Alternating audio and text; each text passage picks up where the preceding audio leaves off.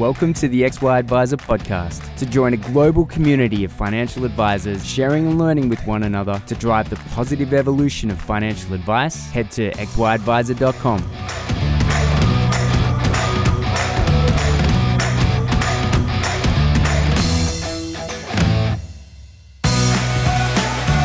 G'day, how's it going? What do you know? Striker Like Clayton here from XY, chatting with Andrew, CEO Hub24. Mate, thanks for coming on. Very welcome, mate. Good to be here.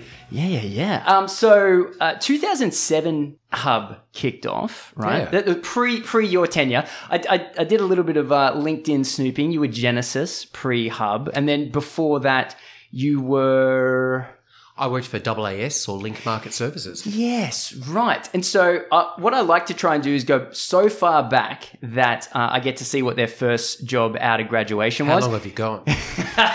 but you didn't have yours. So your career start um, starts with like pretty decent titles the whole way. So what what was your first thing that you were doing straight out of uh, university?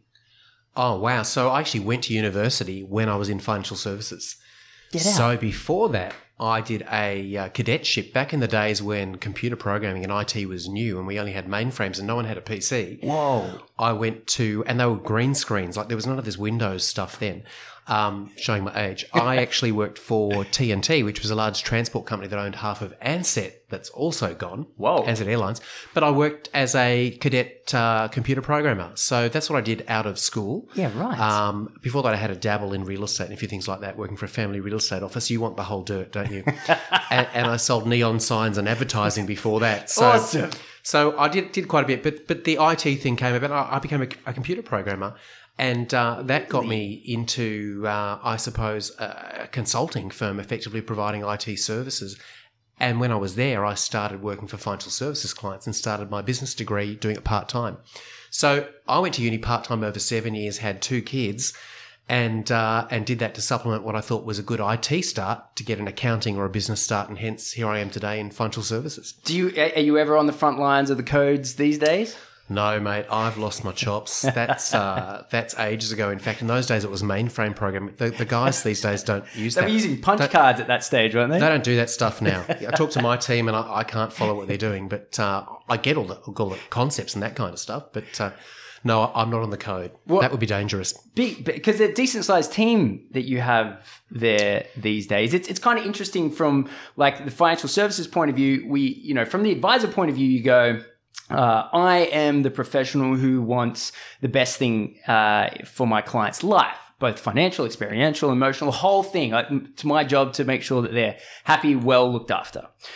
Um, on the other side of all of that is huge amounts of technology. That's that, and and we've been the longer that this podcast goes on, the the more and more we dip into technology, which is kind of why I wanted to catch up with you today. So there's some there's a lot that's happened in terms of um, uh, platforms, right? So if you go back pre-platform, there was each sort of maybe a license or maybe just a cohort of advisors would all get together and there'd be an investment professional and there'd be sort of people to do the trading and the ripping out of pages and it was it's kind of archaic but then um, advisors saw that there was a, a decent amount of their value was added into that piece and then and then of course technology comes in and disrupts that and then you've got this huge amount of um, progression that's occurred since the very first wrap um, and to the point now that we're here today, and there's some crazy, crazy things that can that that that um, platforms can do. It's amazing.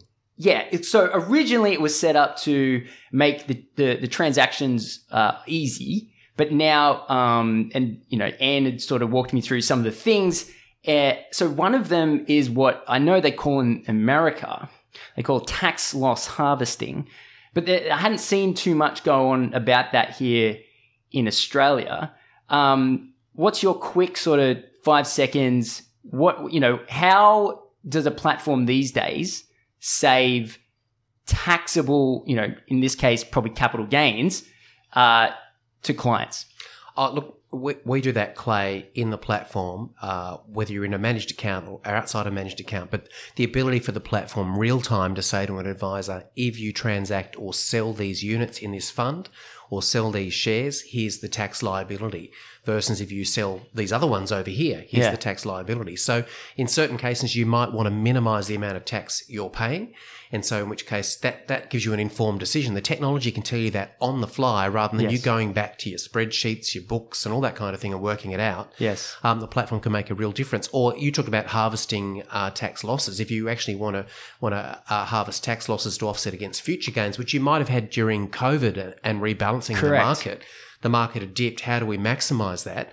Well, well, the, the, technology allows you to pick. Do you want minimum gain, maximum gain? And so we actually automatically will pick parcels of investments to get you the best tax outcome for you, or we'll give you the decision support tools so you can, as an advisor, look at what's going on and say, what if I did this versus that? What if I did hmm. an- another one over here? We let you model that on the fly. Yeah. That was impossible before because, as you said, a platform was about instead of having a retail PDS and filling in a form for every Yeah. managed fund, let's do it in a supermarket. Not, yes. Not it's shot, you know, each by each. Yeah, and and I do. I mean, that kind of functionality uh, would be from an advisor. And I used to be a tax accountant, right? So I love all the tax planning that goes on, but it is difficult to do on an individual case by case basis.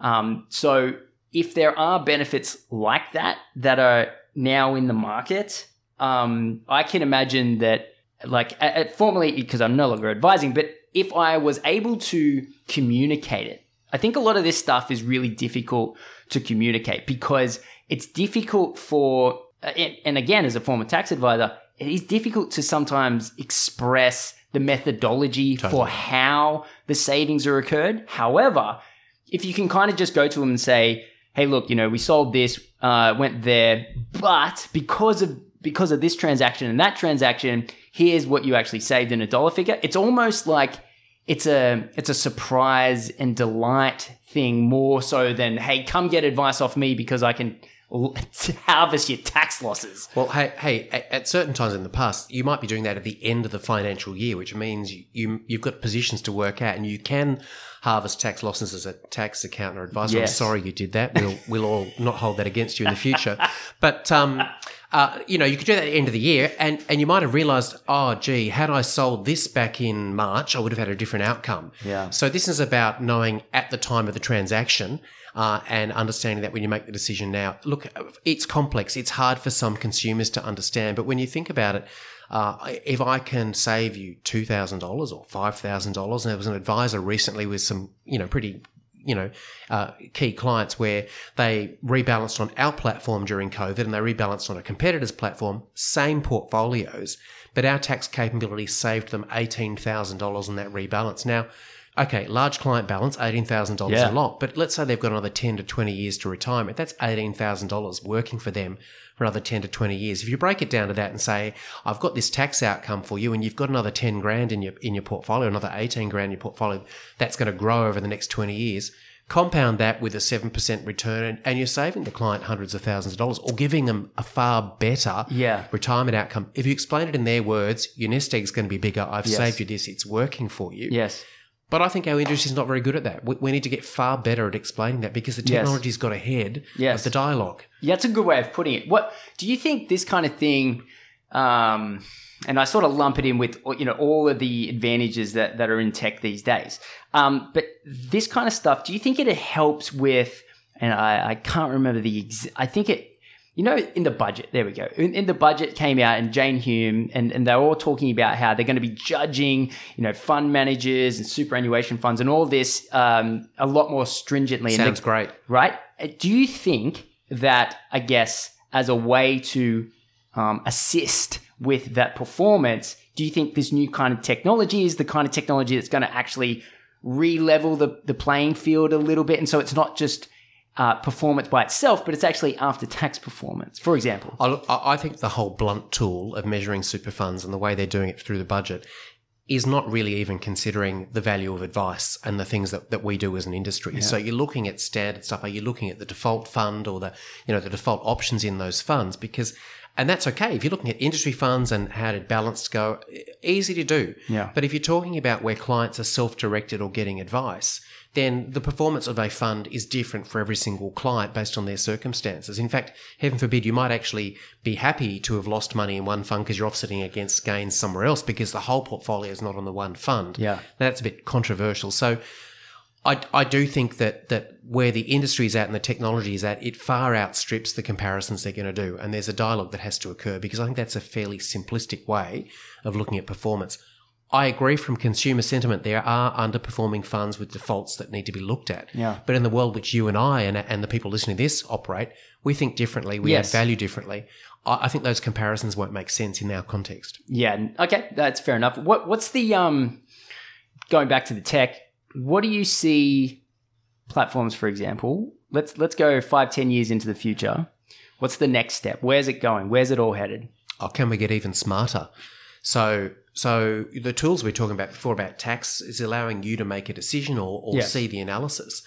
But could we do things in platforms? Let's say you've got a managed account and the investment manager is uh, looking at, at changing some of the equities in that managed account, but but you, Clay, have held that those CBA shares for nearly twelve months. If the manager is selling down those CBA shares, uh, and we sell you down today, you're going to miss out on a CGT, CGT concession because you've had it for nearly 12 months. Yes. Could the portfolio uh, or the platform itself personally make decisions on behalf of each consumer to be tax aware to make sure that those things don't happen or you can set some parameters so you get that benefit? Because the investment manager is not thinking about individuals, they're thinking about the portfolio. Yeah, totally. So can we get mass customization or personalization Right. that's really simple? Now, sounds complex, the technology's there. That's where we're heading. That's just one example. So, so uh, I mean, a really good example would be, um, say, AMP demutualizers. Actually, the growth in uh, capital gains over the course of that share price now isn't really too much to speak of. I can't talk about competitors, but you knock yourself out.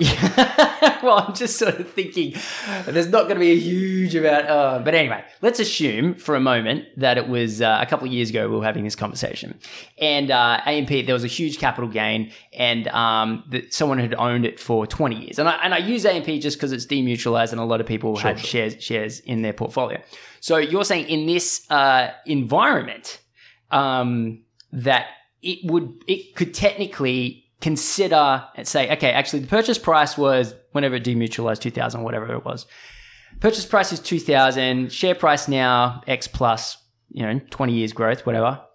Um, when we go to make the decisions over here, which include AMP, AMP are a part of that decision. We're actually not going to make a movement, for example, in this bundle over here, but we're going to make some movements over in this bundle over here. Oh, definitely. In terms of picking parcels, you might have multiple parcels of AMP Well, of course, stocks because yeah. you bought them over 20 years. Well, especially if you've reinvested the dividends. yeah, totally. Yeah. And you may have some stock you bought at a very high price that's higher than the current share price or and so forth. So so we do that already as a platform. Right. We'll look at the parcels and allow you to set parameters so we pick the right ones when you're rebalancing. Even across, like you're rebalancing within a managed portfolio with a professional manager, if that manager makes a change, we'll look outside that portfolio in case you've got the AMP stocks out here on the side to give you another benefit. So we look within and across the client's account to do that already uh, Yeah, right. in our technology. Yeah.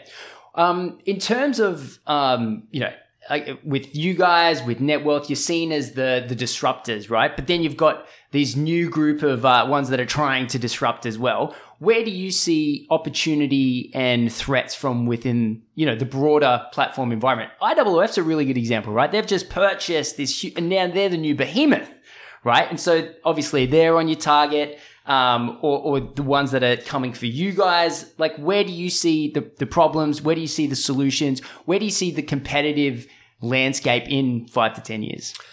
Uh, look, I, I, I think it's about the customer. After all, we're in this industry to help our clients retire comfortably, to get capital gains, to grow their nest egg, so to speak. And, and I think the industry can at times lose sight of that. If you're thinking about that and you're thinking about your service proposition, whether you're an advisor or a fund manager or a portfolio manager or a platform, uh, if you're thinking about that end to end, that's going to bring change. So if you look at in Hub's case, we thought about we had to think about the consumer and we had to think about the advisor because we didn't own distribution like some of the banks and the others Yeah. do.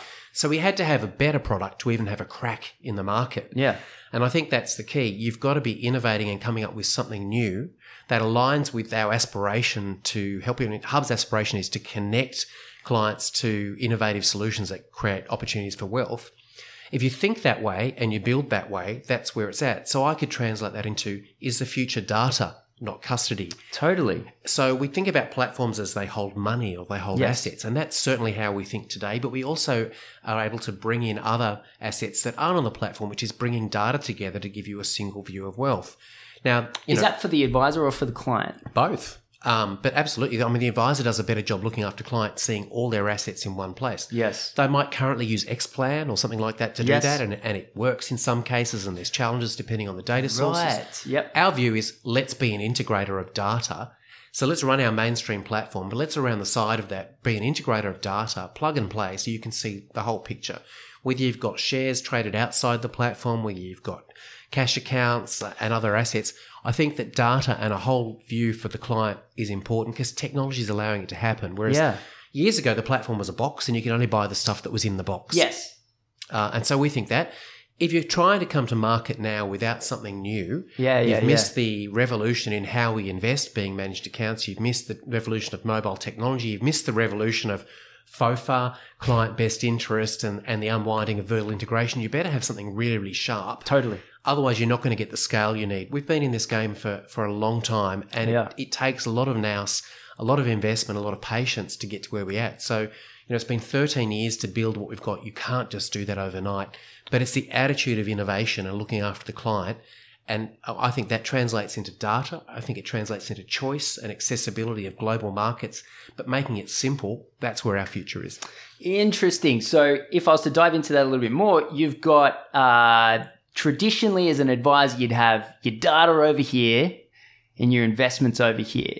And so you're trying to, in one way or another, combine those two. So, would, would it be a stretch to say that, uh, for example, Hub is looking to then become a CRM as well? Like, is, does, does it get to the point where you know, generating statements of advice? Like, at what stage is, you know, uh, where where's Nirvana for you guys? Like, where's Well, it headed? Well, never say never, but Sure. but in our current plans, and that's not where we, we see ourselves as an asset administrator and an integrator, Right. And bringing the best things together. So so why shouldn't you be able to have your Macquarie cash account visible on your Hub twenty four platform with live data, as opposed to having to log in separately or see last night's feed? We're doing that now through our Hub Connect technology or your AMM stuff, Australian Money Market. So we we think about that integration. Uh, in terms of CRM, look, we, we're pushing back into some of those tools, but we absolutely believe that that we've got to be the best at what we do, Yes. and we want to integrate with the best. So for us, it's plug and play or open architecture. So we want to integrate with Xplan, with Salesforce, with market leading CRMs. Uh, We believe that the ability to move from one to the other is key. So Yeah. let's be friends with everyone and integrate to those tools because they're far better at it than us. Why Sure. would I want to compete with Salesforce as a CRM? Oh, look, but I sure as hell want to integrate with them. And Yeah, I want to be the yeah, best yeah. at integrating with them. So, so I guess what you're saying then is the tech, where tech is headed over the next five to ten years, is uh, more streamlined uh, data sharing across the whole suite of products. Then, so if if you are using Salesforce CRM, for example, that or, and you're using Macquarie Cash Bank, that as an advisor, you, you're able to sort of access a lot of this stuff from one location rather than 20 different logins. You're not double keying. It's all Yeah. single sign-on. It all works. Yeah. I mean, imagine a world where uh, we we as a platform provider or some of the tools we, we're producing for licensees could actually look at your SOAs because we don't see SOAs today as a platform. But but if we could get access to them and we could interrogate them using artificial intelligence and say to you, Mm. ah, these were your recommendations, and what you've got on the platform is a bit out of kilter. Uh, we could help you with a compliance issue. You know, this whole let's check and audit after the event, prevention versus cure is what I'm saying. Good for advisors, good for licensees. That's the sort of stuff we're talking about. Let's integrate so we can see what happened over here in the advice doc and see what's been implemented and call out any red flags so you can deal with it before they become an issue. That's yeah. That's gonna. Deloitte would hate that. Because they'd lose fees and doing Exactly. audits. But, but, but the whole world's changed. I mean, ASIC is saying uh, licensees need to know what's going on when it's going on. And Yeah. the question about let's do a, a file audit on an advisor at the end of the year Yeah.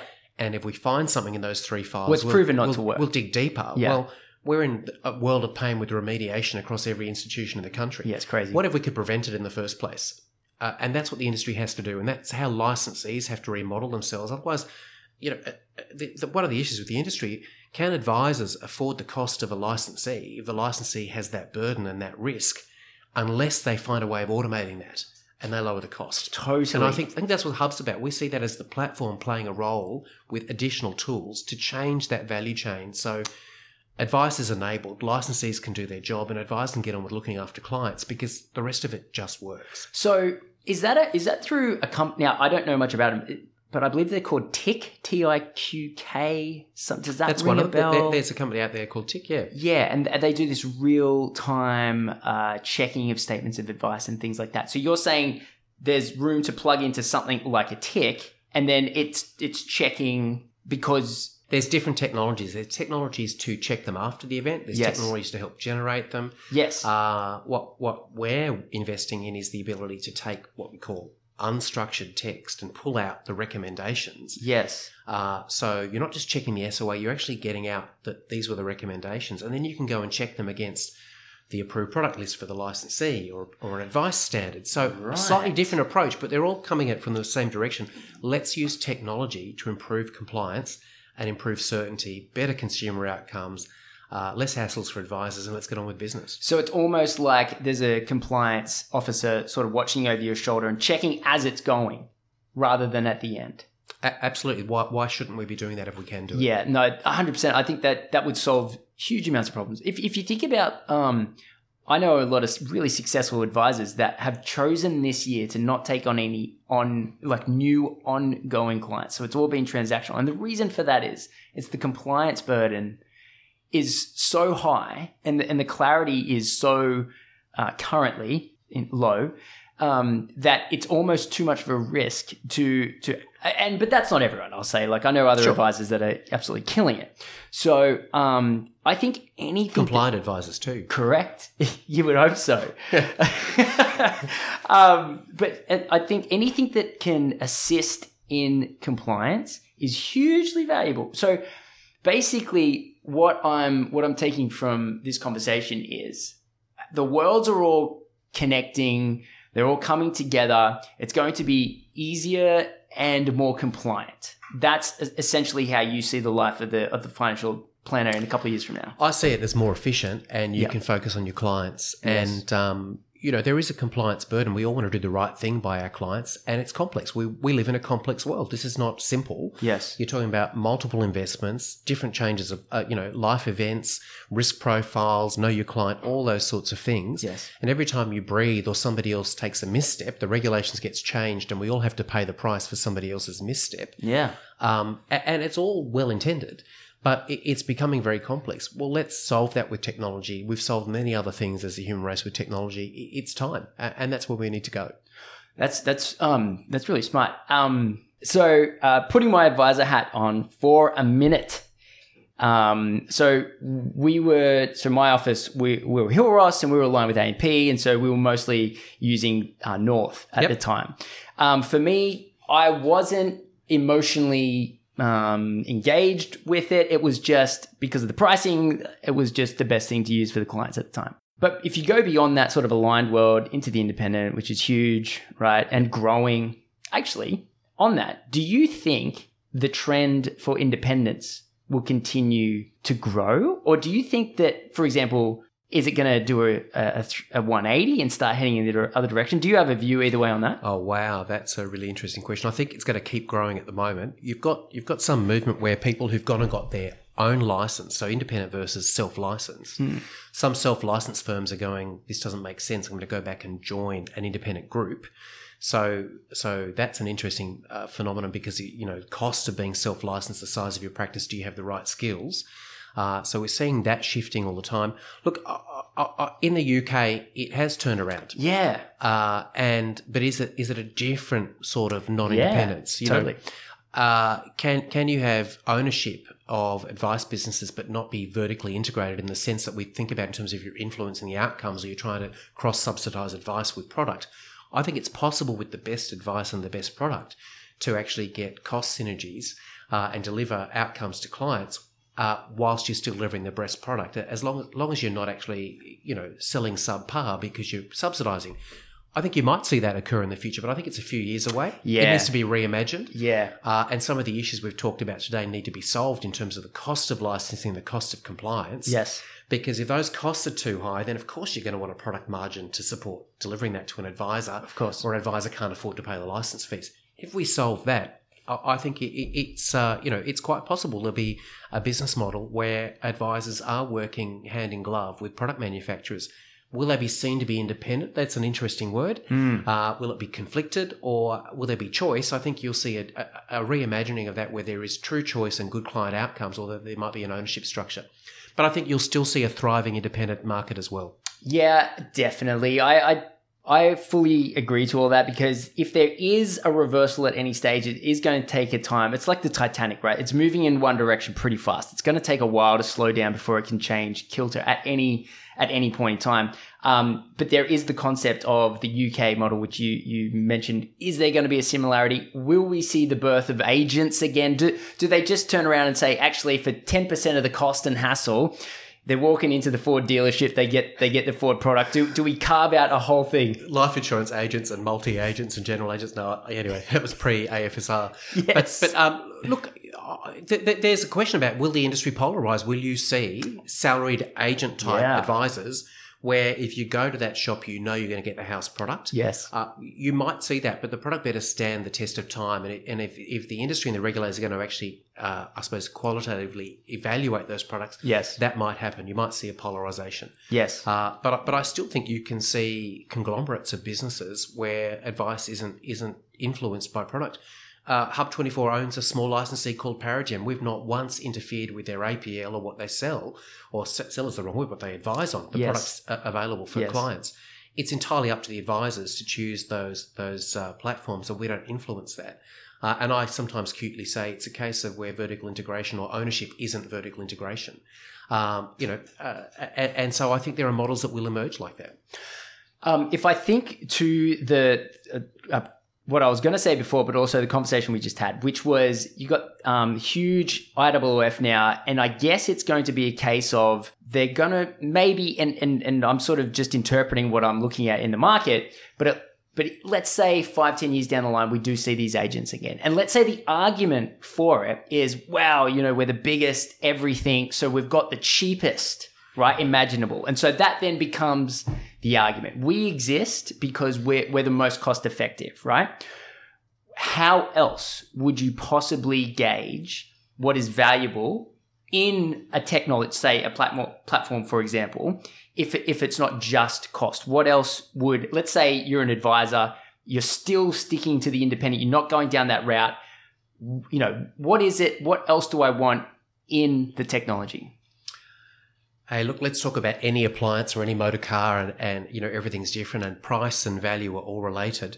Uh, you can buy a commodity vehicle that gets you from A to B, and you might not like it. It may be, be a pain in the neck. It doesn't give you efficiency. It might be reliable, or or you can go for the the upmarket one. Look, I think if you're looking for a platform, you need to understand what they actually can provide to your clients, and I think the Yeah. industry hasn't been good at this yeah look, commoditized platforms have, you know, you could argue that platforms have been commoditizing, but not all platforms are equal.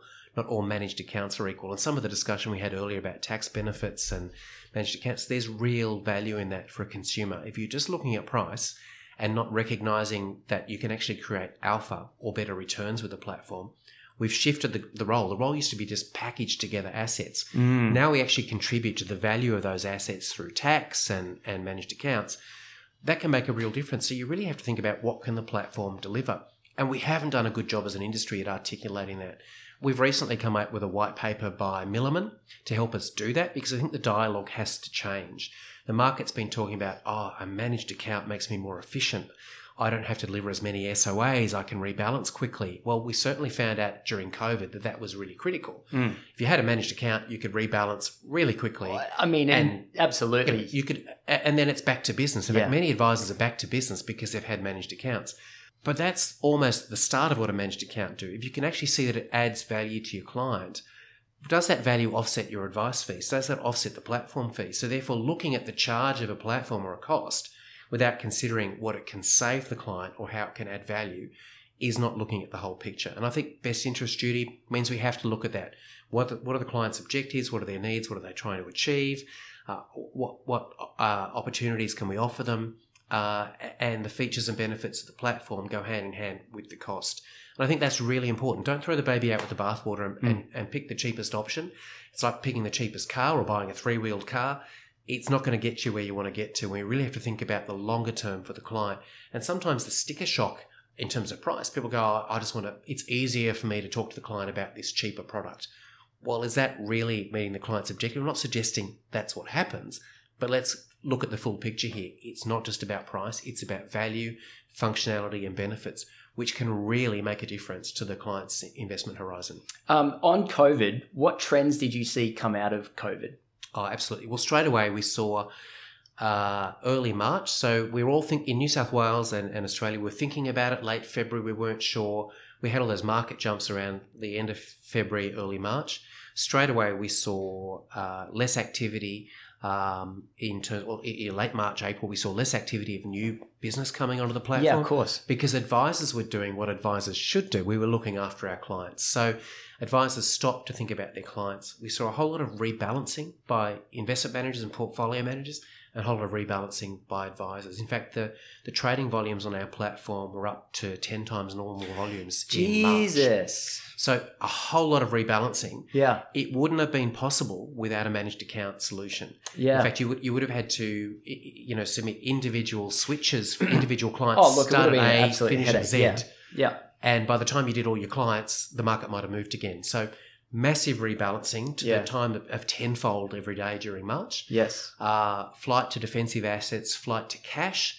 Uh, and since then, since around about, um, you know, April was soft in terms of new business, but it picked up again in May. So we had a really strong quarter. So I think in this particular event, advisors and customers adjusted far quicker than they did during the GFC or during 9 11. That's so awesome. We've been here before yeah, that's so awesome to hear. our, our clients know that it's the long term and they understand these disruptions are ha- can happen. So as an industry, we recovered really quickly, Awesome. got back to business. Yeah. Flows picked up in May and they've been great ever since. So the advisors we talk to are, as you said, some of them are killing it, yeah. picking up new business. Um, but it, it, we seem to be back to normal. So that flight to defensive assets occurred. Now cash balances are lowering as people either dollar cost average or get back into the market. You know, it could turn again. We could have volatility. We've got the American election. We've got a whole lot of stuff. But, you know, there was a reaction, but then we got back to normal. And I think that's a credit to all of us as an industry. We've matured and, we're much better at dealing with these events. That's a, such a good news story to end with. Mate, thank you so much for coming on. I, I do really appreciate um, If anyone wants to find out more, it's obviously hub24.com.au. Um, Yeah, mate. Uh, and you're on LinkedIn. Like I said, anyone's free. Just go check out his uh, the backlog of experience. Uh, see if the neon light selling's there. We'll uh, Good on you, Clay. Thanks for chatting. cheers, mate. Bye.